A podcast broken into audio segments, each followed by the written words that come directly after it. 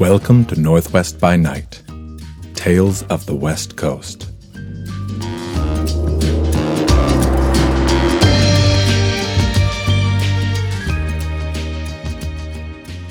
The forests of northern Vancouver Island are as wild and remote as any place on Earth. They're a primordial tangle of trees, swamps, salal bushes, and sword ferns, populated by cougars and wolves, and home to very, very few people.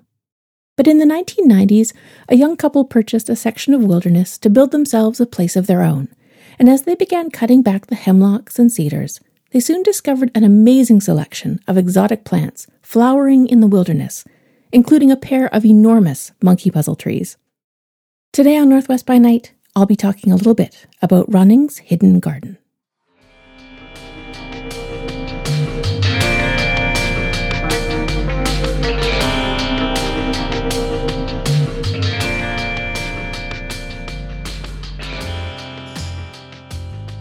In the early nineteen hundreds, a rush of settlers came to the northern tip of Vancouver Island with the government's promise that a road would be built, connecting the town of Port Hardy with access to the ocean at Cape Scott. One of them, a Norwegian settler named Bernt Ronning, came in nineteen ten and began to set up a homestead. But it's kind of a theme in B C history. The promise was broken, and the road was never built. Once they realized it wasn't going to get any easier to travel from A to B, most of the settlers soon left. But while the others left for the south, Bernt decided to stay. He was a fisherman and a trapper, but he was also an avid gardener, and as soon as he'd built himself a cabin, he began to clear the acres of rainforest that surrounded it. His goal? To create a magnificent garden paradise of exotic plants.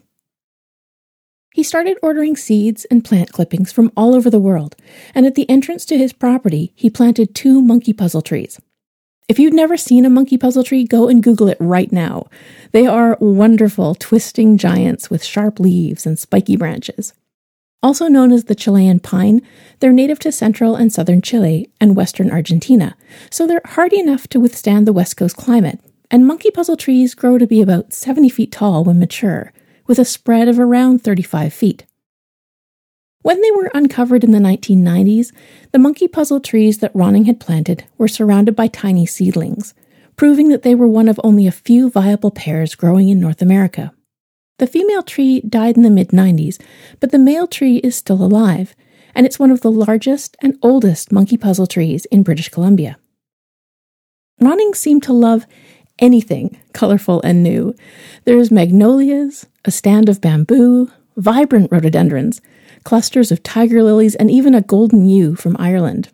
His house and garden became a regular stop for settlers hiking in from Cape Scott and San Josef Bay, and people loved to visit his property, not only for his spectacular gardens, but also for his habit of playing live music and opening up the dance floor on his homestead. He seemed to love visitors too, and once even welcomed a shipwrecked crew into his home. All in all, he planted nearly five acres of rare and exotic plants, and when he died in nineteen sixty-three, the garden was neglected.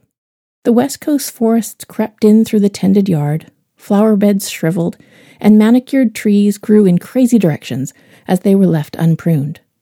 Throughout the sixties and seventies, the garden was left to its own defenses, and the rainforest crept in bit by bit. It looked like the wilderness would swallow up Ronning's garden, and it would all be forgotten. But when it was uncovered, the people of the North Island pulled together and began to restore its old beauty.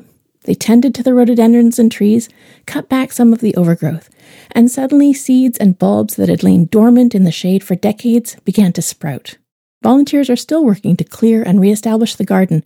New, exotic plants are appearing all the time, and the amazing variety that Ronning planted brings new surprises every spring.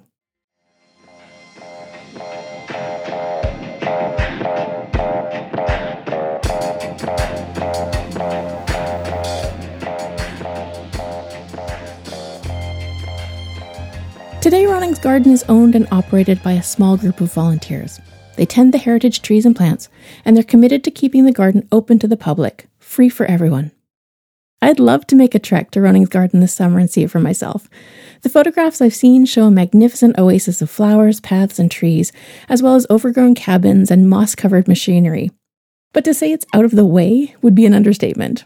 The garden is located five hundred sixty kilometers north of Victoria, with the last sixty-five kilometers being a gravel road that winds through the trees, and that requires a little bit of planning, and maybe, just maybe, a better set of tires on my wee little car. So that's today's episode of Northwest by Night. I'm Kim Bannerman. Sitting over there is sound producer Sean Piggott, and today we're ending the program with his song Eureka. If you want to get in touch, drop us an email at hello at northwest by night dot com, and we'll see you again next week.